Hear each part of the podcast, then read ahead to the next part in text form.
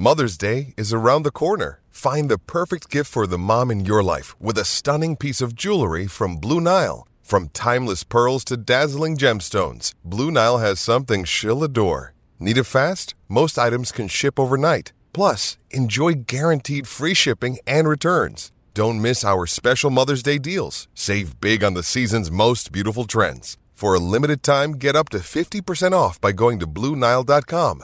That's BlueNile.com. What is going on, Laker fans? Thank you very much for tuning in. Lakers talk tonight. We'll go till 8 o'clock. I feel like I haven't got a chance to talk Lakers basketball on Lakers Talk for, why does it feel like it's been a year and a half? Okay, it's only been about a week and a half. But that's what the All-Star break does. Obviously, everybody takes a little time off, and then we get ready for these final 23 games. Thank you for being a part of the show. Jovan Buha of The Athletic's going to join me in about a half hour or so. And I want to spend some time, I just got some kind of topics that have come out from the All-Star break, topics specifically about the Lakers' final 23 games, their final push. So we got a lot to get into, and let's start with that. I think Laker fans would agree with this. A little optimism here in these final 23 games. Now, maybe I'm just crazy, and maybe I have my Laker sunglasses on, and I'm not paying attention to what the rest of the league is and everything else, but I think there's actually some real optimism over the final 23. And this makes me kind of tie in to a game that the Lakers had right before the All-Star break. Lakers took on the Pelicans. No Zion Williamson. Their best player did not play.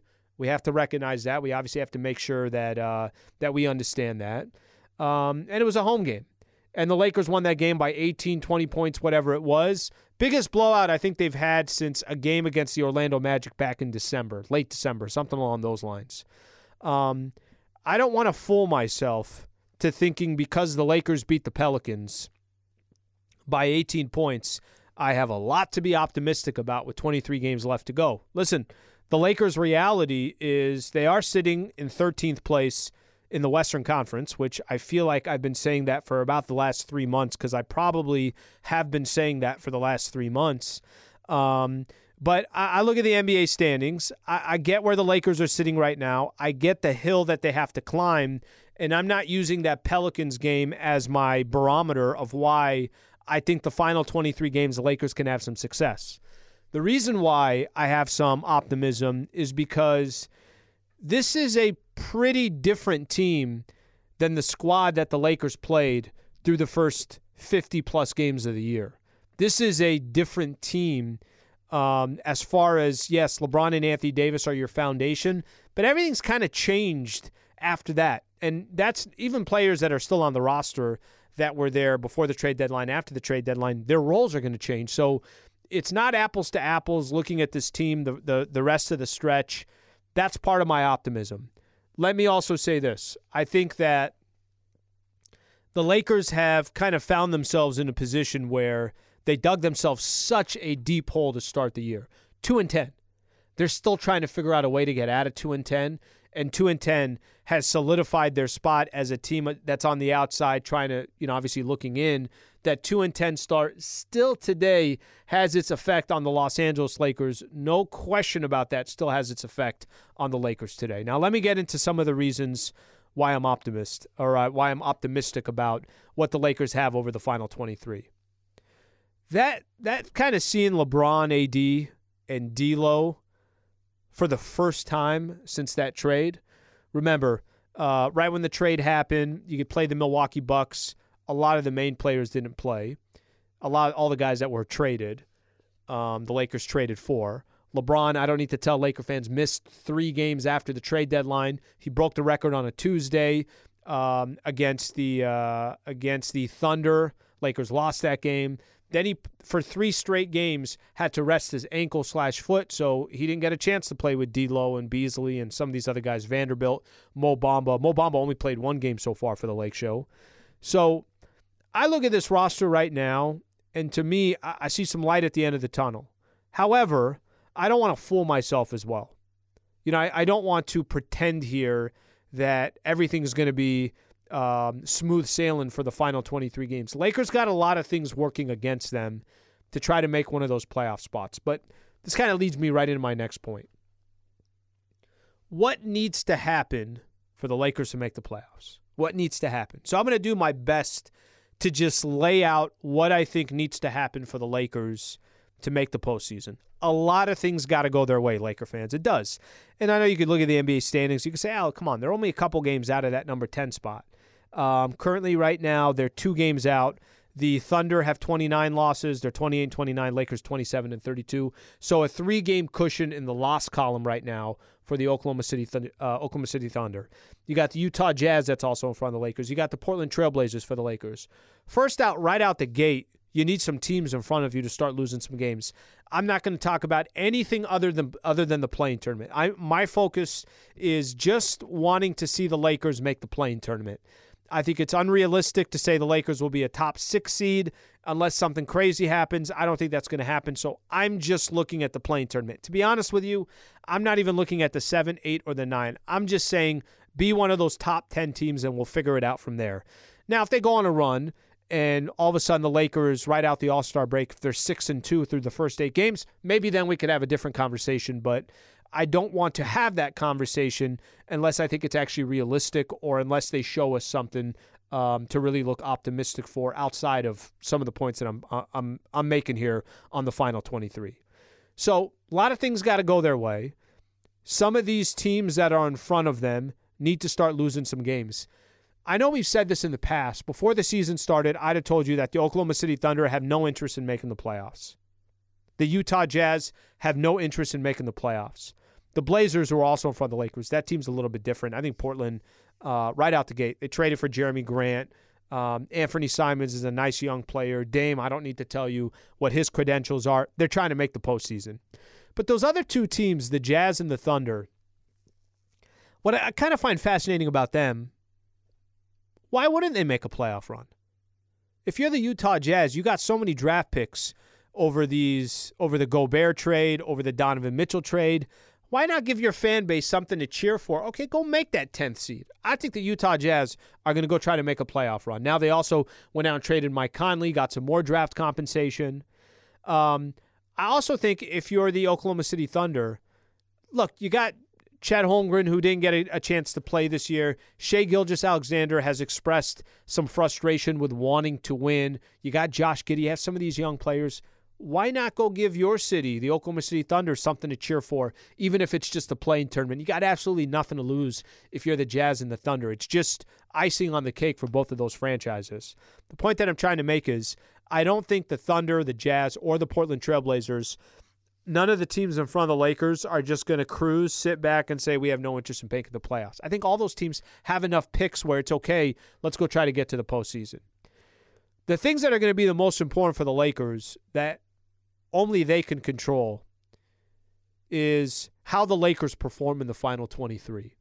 If they're going to make the playoffs, I think right out the gate, LeBron James and Anthony Davis both got to play 20 of these 23 games. Bron missed 3 games in a row. Hopefully there was some rest over the All-Star break that's advantageous to LeBron James.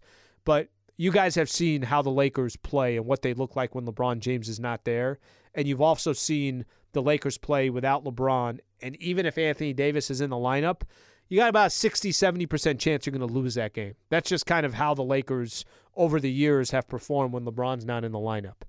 So right out the gate, before we even talk about performance, LeBron's going to have to play 20 of these games. Anthony Davis is going to have to play 20 of these games. I think health is going to have a lot to do with, what happens for the Lakers the rest of the way. And you heard LeBron, some of those quotes. He had some, interesting quotes before the All-Star game talking about the most important 23 games of the regular season in his career. I'll get into a little bit of that in a little bit. But I don't really have to kind of explain to you, and LeBron was saying as well that he just wants to be healthy over this final stretch. I don't think I have to explain to Laker fans. If Bron plays 15 of the final 23, you're probably not making the playoffs. If AD plays 15 of the final 23 and misses 8 games, probably not making the playoffs. So I'm going to put that as my the most important thing that I'd look at is LeBron and AD are available to make the postseason. Okay, here's the other thing that has to go the Lakers' way if they're going to make the playoffs. Need to look like a team. And I think that, it's the smallest sample size you could possibly have. One game. That's what the Lakers sample size is with LeBron, Anthony Davis, D'Lo, Beasley, and the rest of the guys. All these guys they got at the trade deadline. You got to play good team basketball, and you have to do it without any experience together. That's a challenge.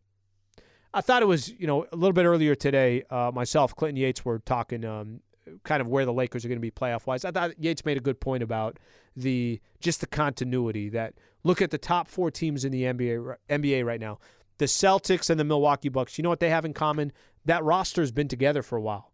That doesn't mean you don't have some pieces that kind of come and go, but for the most part, you know exactly what that team looks like. They're 1-2 in the Eastern Conference. Okay, in the West, Denver and Memphis 1-2 in the in the Western Conference.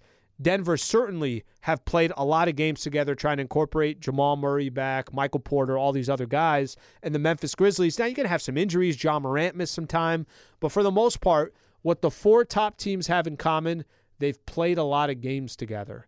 So the challenge that the Lakers are going to have is you got a lot of guys that you're going to mix in over this final stretch that have not played together. That's just the reality of it, right? So health, LeBron and AD got to be there. And then you have to have a team that's able to figure it out on the fly. That last game before the break, the starting lineup was D'Lo, Malik Beasley, LeBron James, Jared Vanderbilt, Anthony Davis.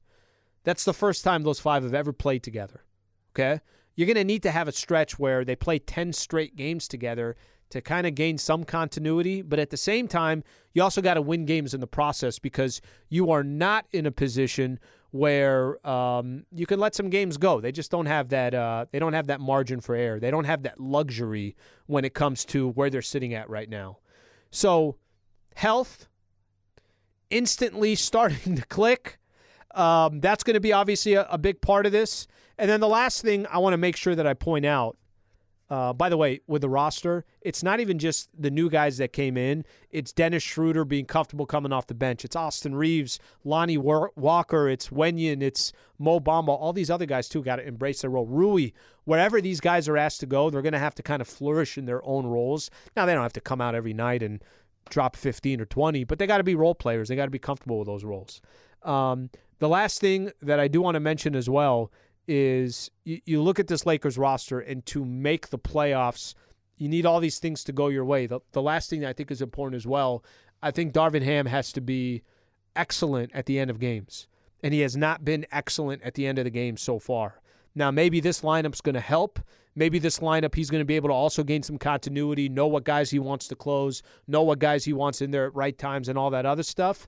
But Darvin Ham also, as a coach and a coaching staff, has to be really good at the end of games. That's how the Lakers make the playoffs. And I think if one of those things don't go right, you probably don't make the postseason. You're probably not one of the top 10 teams in the NBA. That's a lot to ask for. I think they could actually do it. To be honest with you, I think, I was trying to play out actual numbers here, which is, we'll sit here banging our head, but 13-10 the rest of the way, I think, is realistic. Problem is, I don't know if that gets you in the play-in tournament. If you're 13-10, that means you're 2 games below 500. Okay, 14-9. If you're 14-9 the rest of the way, that means you're 500. Does 500 get you in? Probably get you into one of those top 10 spots. So the Lakers got challenges in front of them, but I got to be honest with you, I'm not trying to BS you when I say this. I'm actually excited about the final 23 games.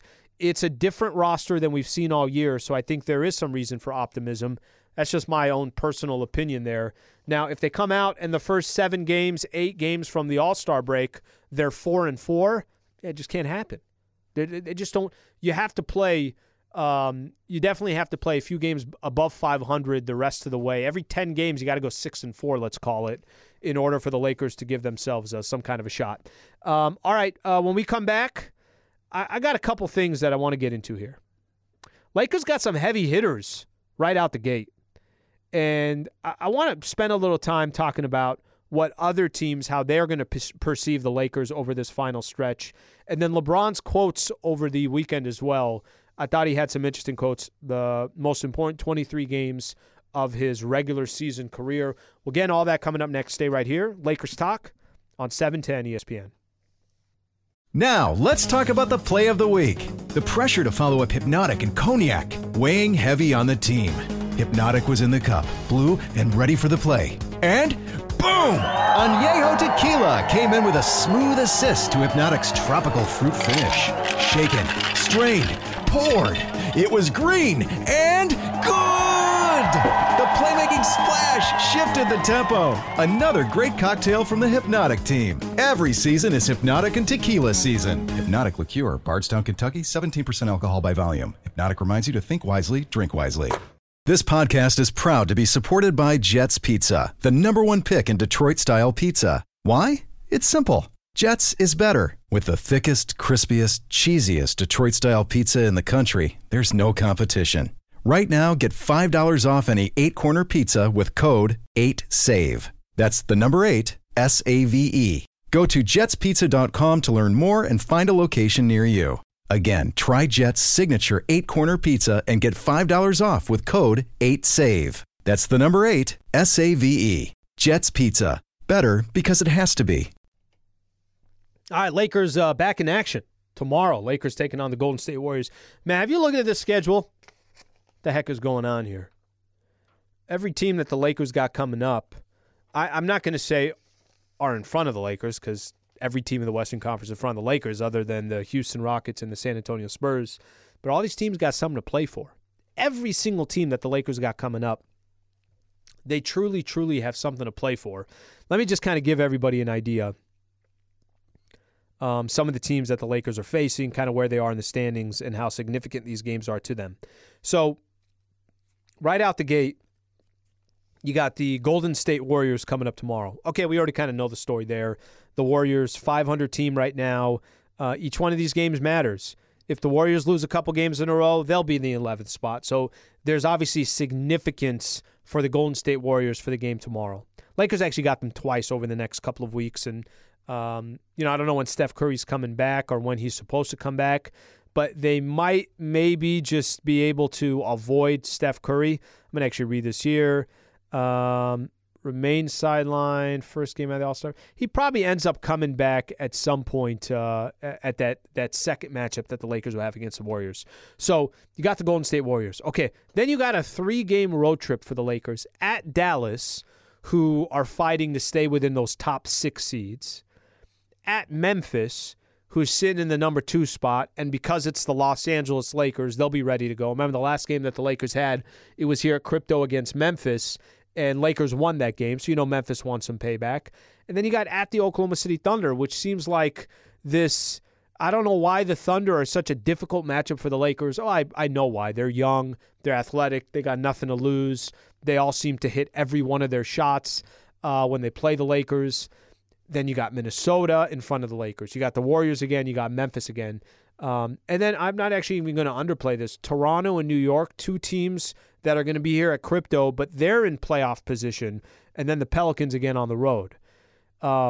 Every single game the Lakers play is against teams that have something to play for. They got something to play for. They have, however you want to look at it, but they 100% have skin in the game. And it might be for seeding purposes. It might be for a chance to be top 6. It might be for a chance to just stay in the play-in tournament. It might be a chance to have a home game in the play-in tournament. Every single team does. And I always kind of find it interesting. When the Lakers go up against some of these teams, especially in the Western Conference, look, the game means something to them. It's not your regular game. When the Golden State Warriors play the Lakers, it's not the same when they play the Sacramento Kings, or it's not the same when they play the San Antonio Spurs. It's just not. And that's the same case with the Minnesota Timberwolves. It's a case with teams that either it's an actual rival of the Lakers or there's no association to it. Teams like going up against the Lakers, their fan base comes out, it means something to them, and that's going to be part of the challenge that these Laker roster has in front of them. So just keep that one in mind. Okay, I thought some interesting quotes came out of the All-Star Weekend. LBJ, LeBron. I'm going to read off a quote here, and then I'll just react a little bit to it. What I thought, or what my initial response was when I read the quote. LeBron said, it's 23 of the most important games of my career for a regular season. It's the type of mindset that I have, and I hope the guys will have coming back off the break. I don't know if LeBron saying it's the 23 of the most important games of my career for a regular season, I don't know if that's LeBron trying to just tell us, media, fans. I don't know if it's LeBron just trying to tell himself that, hey, this is how important these games are. Or I don't know if it's LeBron using the media and that microphone to go tell that locker room that has a number of different guys, new role players, has Anthony Davis in that locker room as well, fellas, got to make the freaking playoffs. You know, that quote at the end here, and I hope the guys will have, he's talking about the mindset coming off the break. So I think it's probably a little bit of a message to everybody. You know, when I first read the quote, I thought it was a little dramatic. I'm like, come on, Bron. What do you mean it's the most 23 most important regular season games of your career? You played in Cleveland for, you know, your first stint, and everybody knows how important it was for you being from Akron, Ohio, to represent Cleveland. You go to Miami, and there's all the pressure that comes with playing with the Miami Heat because you have the big three. You got the Heatles, as they called them, Dwayne Wade, Chris Bosh, and LeBron James. You better win, right? You had that pressure there. Then you go back to Cleveland, and there's the pressure of wanting to win an NBA championship there. Then you come to the Lakers, a franchise that missed the playoffs 5 years in a row and then missed the playoffs in your first year here, and I'm talking about Bron, 6 years in a row, and the expectations that comes with just playing for the Los Angeles Lakers. Are these really the 23 most important games of your career in the regular season? After I kind of gave it some thought, I actually kind of see where he's coming from. I see where he's coming from because all the other stops that he's had in his career, it wasn't really about making the playoffs. It's about competing for a championship. It was about, can I bring a championship to Cleveland? It was, well, I got to win in Miami because I'm playing with these squads. It was, okay, I'm coming back to Cleveland. Can I get them their first chip? And he did. For the Lakers, when he came to the Lakers, it wasn't about making the playoffs. So the regular season just didn't have as much importance to it. It had importance, don't get me wrong, but I see what he's saying here. What he's saying is we got 23 games to make the playoffs. If Lakers don't make the playoffs again this year, that's 3 out of 5 years Bron has been here. We haven't made the postseason. They didn't make it last year. Last year they won 33 games. So I get the angle. Let's put it that way. I understand the angle that LeBron James has when it comes to this. It's not as crazy as I thought when I first read it. I kind of see where he's coming from. Bron also had a quote here that I think was, and just kind of, I'm going to give you how my brain operates right now with the Lakers. He says, I want to make a push to make the playoffs. He went on to say, and I'm skipping some part of it, I'm more passionate about trying to make the postseason and giving ourselves a chance to compete for another Larry O'Brien trophy. That's just who I am. That's what I'm cut from. When I hear the word Larry O'Brien trophy, I cannot tell you how kind of distanced I am mentally from the Lakers competing for a championship. I am in the mode, I think there's, you know, there's you were trying to get to the All-Star break, and will you be somewhere near 500? The answer was no. They're 5 games below 500.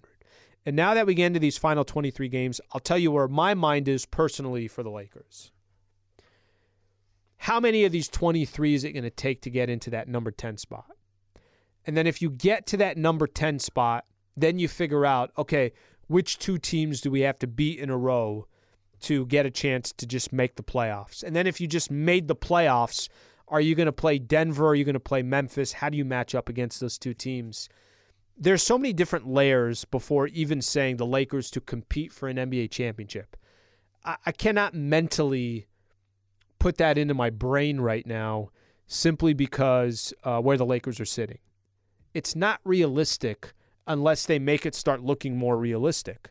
So it's not a conversation for me to have. I think for Laker fans out there, you know, everyone, I think for the most part would agree with this. If they can make the playoffs, well, that means they had to play some good basketball down the stretch against good teams. So if they can make the playoffs, that means they took out some good quality teams and are playing good basketball at the right time.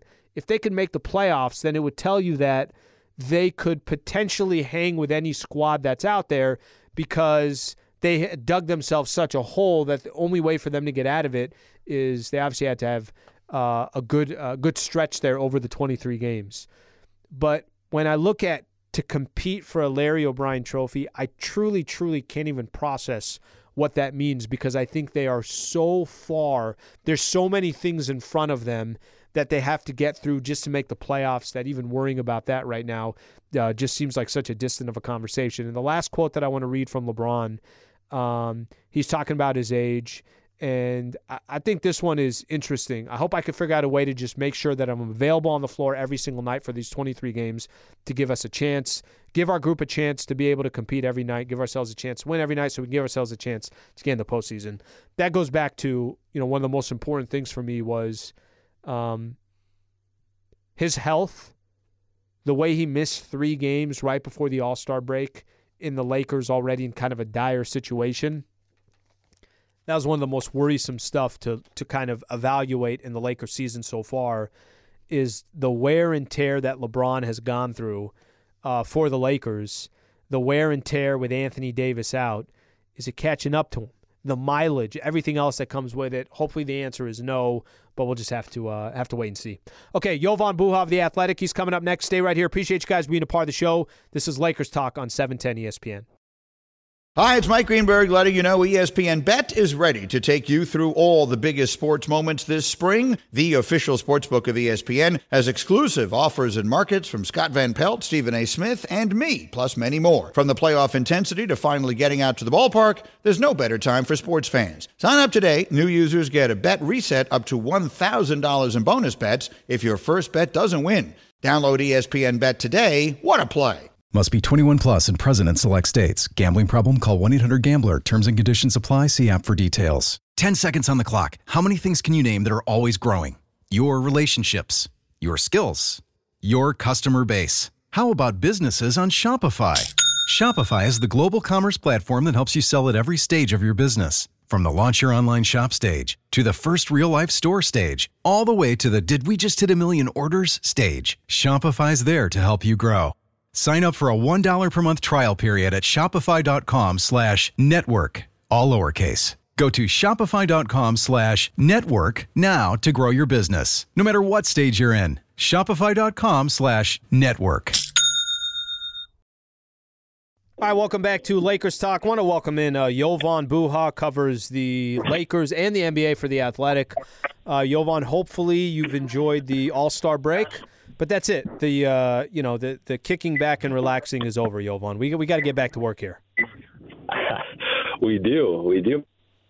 Yeah, it's funny because this is now the time, and the Lakers' predicament is most interesting because 23 games left.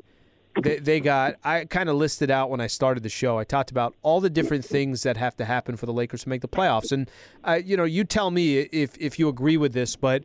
Bron and AD probably got to play 20 games each. All these guys have to click, even though it's a lot of new players, but they don't really have – you don't have time to gel. You just have to throw it all together and hopefully, it works out. And then on top of that, I think Darvin Ham and the coaching staff's got to be excellent over these, especially at the end-of-game situations.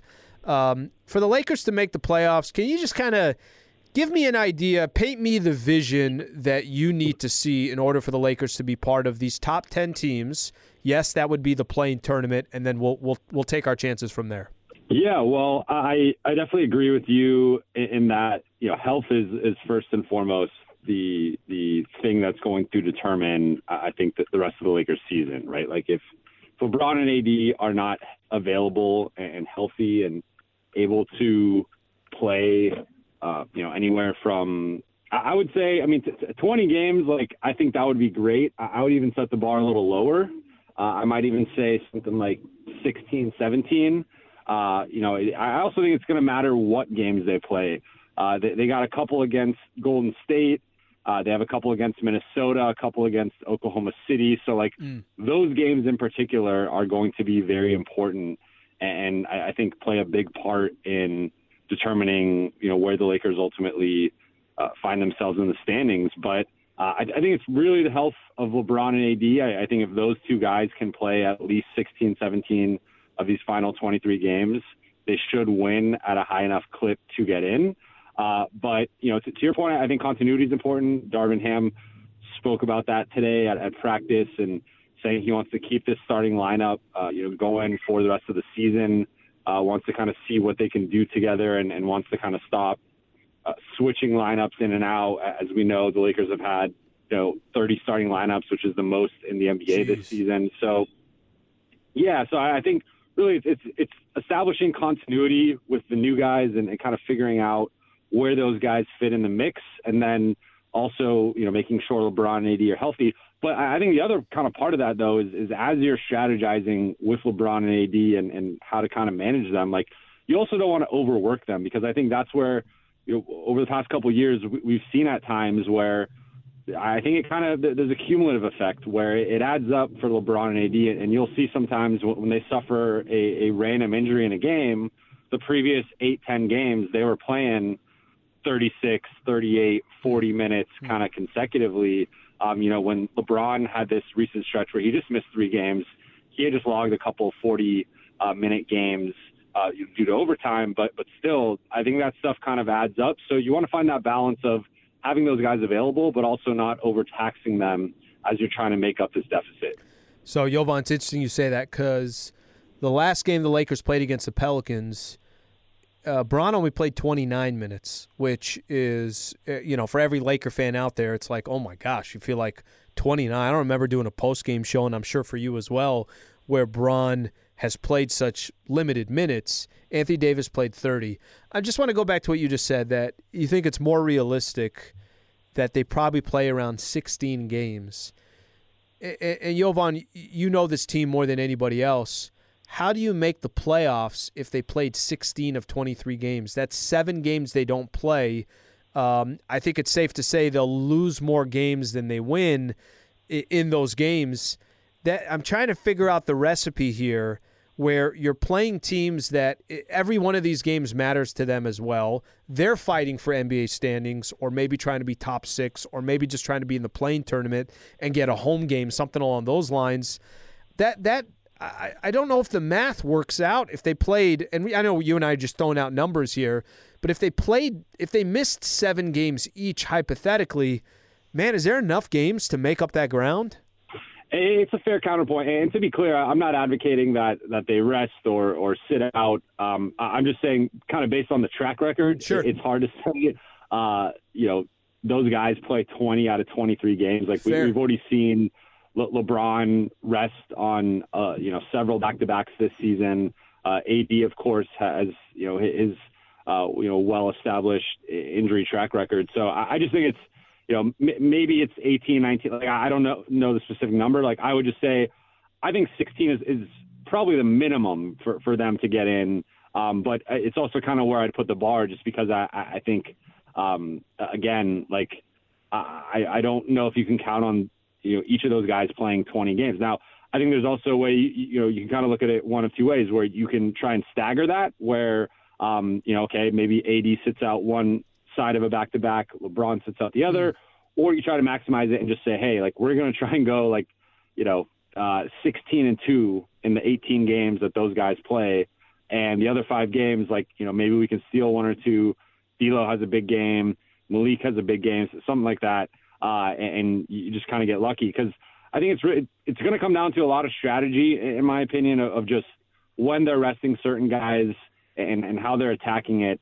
You also don't want to offend the basketball gods. I believe in that. So I don't think, you see Houston on the schedule and you're like, oh, let's just sit out LeBron and AD. Like, you got to find the balance there. But, they have a relatively easy schedule. They have one of the 10 easiest schedules remaining. So I think if they can kind of strike that balance of figuring out the optimal way to use these. Like, I really think, to your point on the 29 minutes, like if you could have more games like that, maybe LeBron is able to play 20, 21 games down the stretch. Like I think the thing I was most encouraged by in that New Orleans game was New Orleans made several runs. And I know they kind of had an off night, there was no Zion, but they made several runs that I think the previous version of the Lakers would have caved. And we saw that script many times before, where the Lakers had a double-digit lead or just, a sizable lead late in a game, and the team made a run, and the Lakers rolled over and didn't punch back. And in that New Orleans game,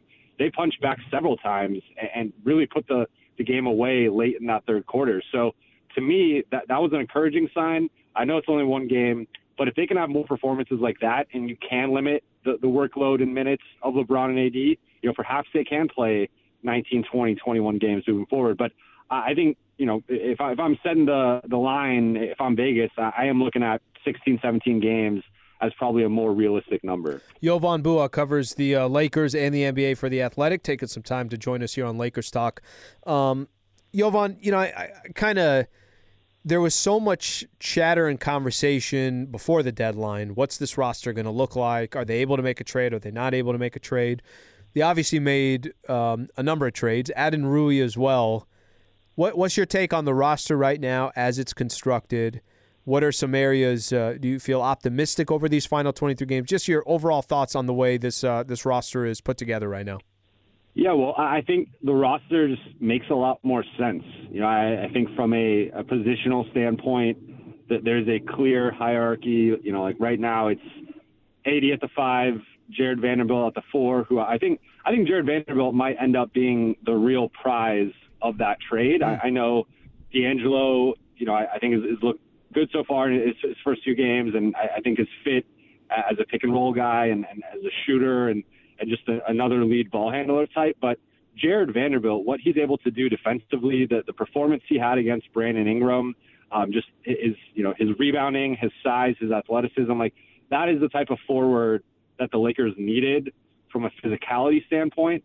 And I just think his versatility to defend multiple positions and still hold his own in the paint and block shots, get steals, deflections, like all that stuff. Like that is the type of guy that, a lot of these contenders have multiple of those types. And the Lakers didn't really have one other than LeBron and AD, but you're asking them to carry the offense. So I think to add a guy like that who can just do so much defensively. But then you go down the list, LeBron at the 3, Malik Beasley, an elite shooter at the 2, D'Angelo. And then I really like that bench group of Dennis, Austin, Troy, Rui, and Mo Bamba. And you still have a Lonnie Walker who you could throw in there if you need some more offense.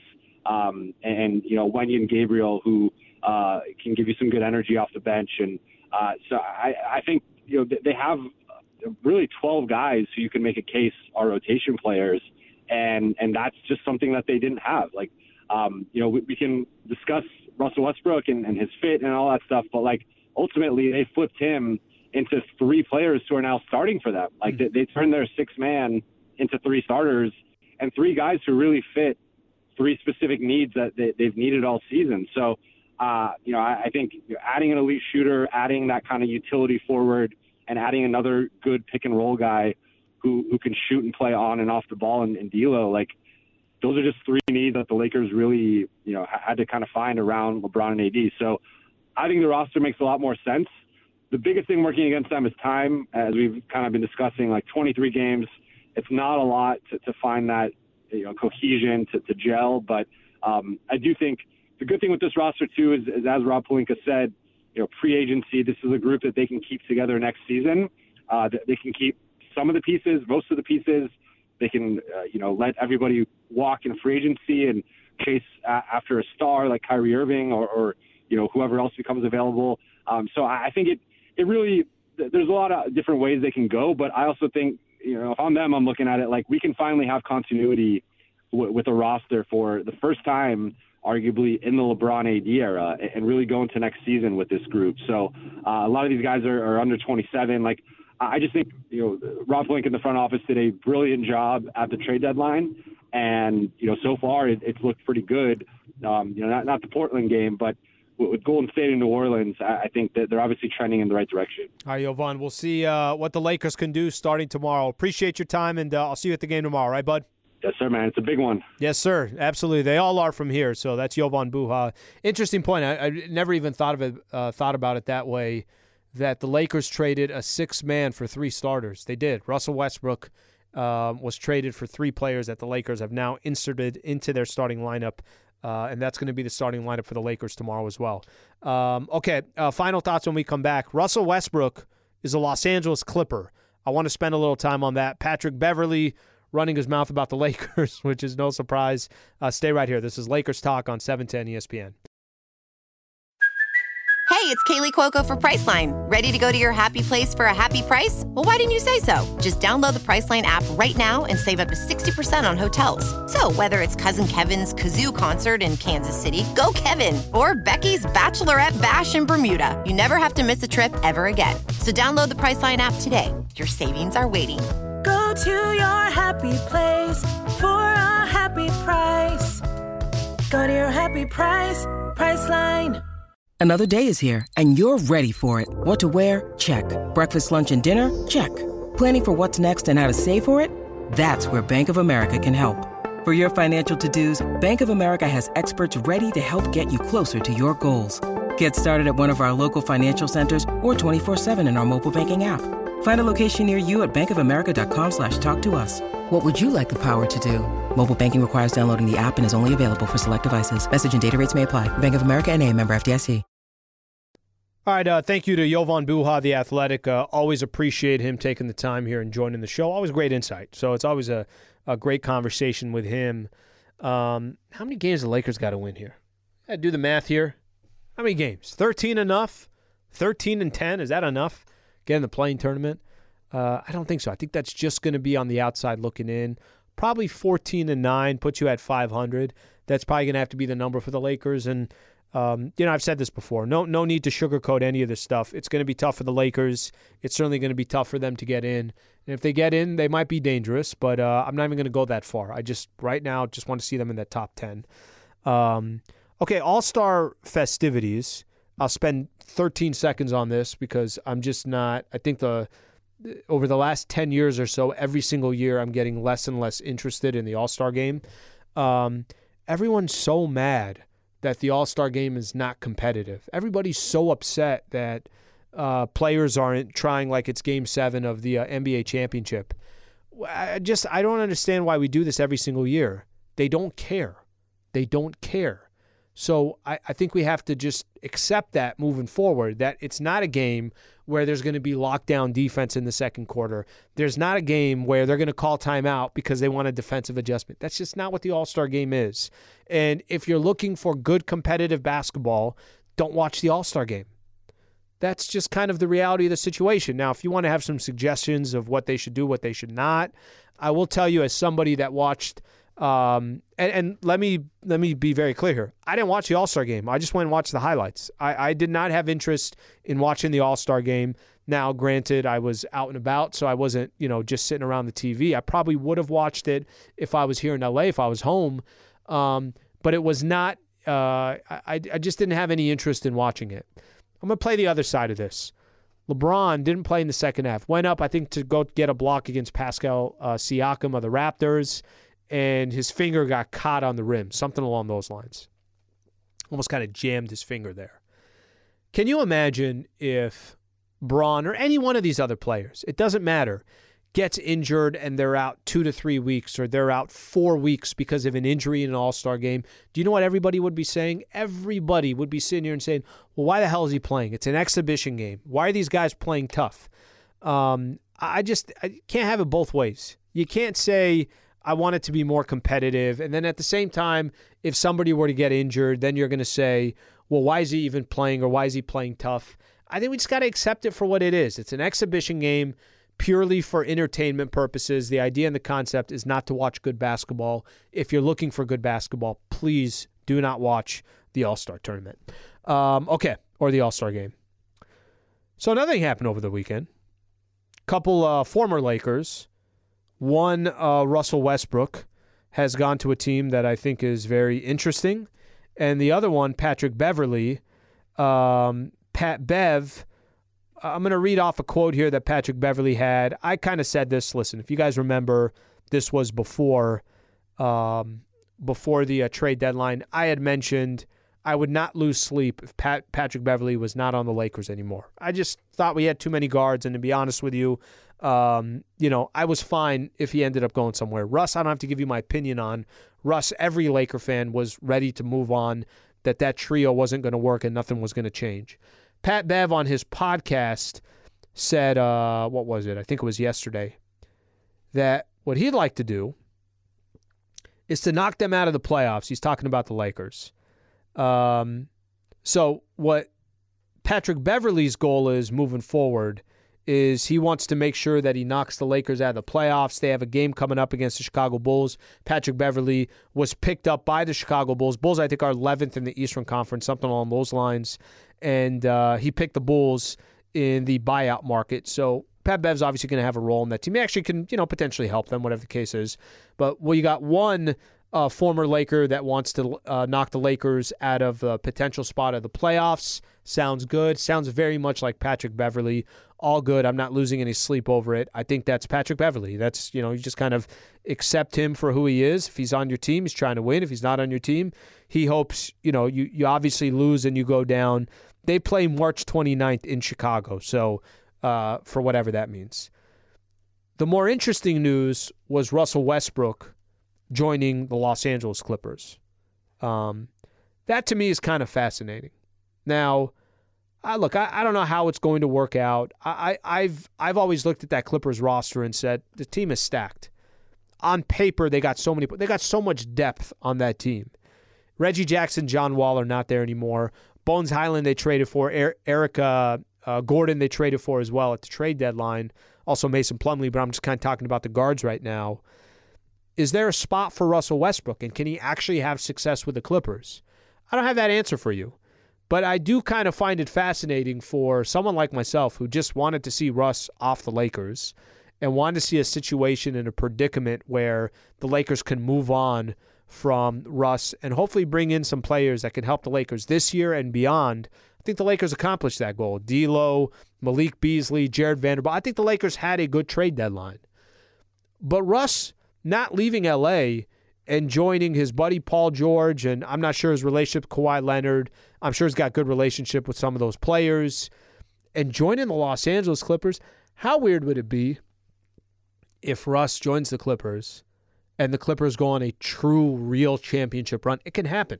I mean, it 100% can happen. And, you know, I spent the last couple of days asking Laker fans more on social, hey, what do you think? What do you think if he joins the Clippers and he actually has some success? I think it's kind of a fascinating storyline. I don't really know what to do with it. I will tell you that if he goes there and all of a sudden has some success, that's a more complete team where he's just setting up PG and he's setting up Kawhi and he's got other shooters around him. I don't know how much opportunity he's going to get. I don't think he's going to play 30 minutes a game. And I don't know how much impact he's going to have, but to see him go from the Lakers the last year and a half, last year change, I think every Laker fan has been saying, can we try to find a way to trade this guy? Because it's just not working with these other players. And then to just end up with the Los Angeles Clippers, kind of fascinating. I'll be curious. Let's put it this way. If the Clippers have a game, I'll tune in because I'm curious to see how that Clippers team does with Russell Westbrook on it. But it is fascinating how things just kind of changed here once the Lakers traded Russ and he ends up with the Los Angeles Clippers. Okay, Laker fans, we are back tomorrow. I'm going to do the show in the morning with Clinton Yates again, starting at 10 a.m. And then, again, opportunity to do the Laker game. Obviously looking forward to that. Lakers and the Golden State Warriors. I appreciate everybody tuning in. If you missed any part of the show, you can catch it on the podcast. Just go to ESPN LA and download the app there. Thank you to Michael Funches. Thank you to Laura Romo. Thank you to Mario Ruiz. LA, have a great rest of your night.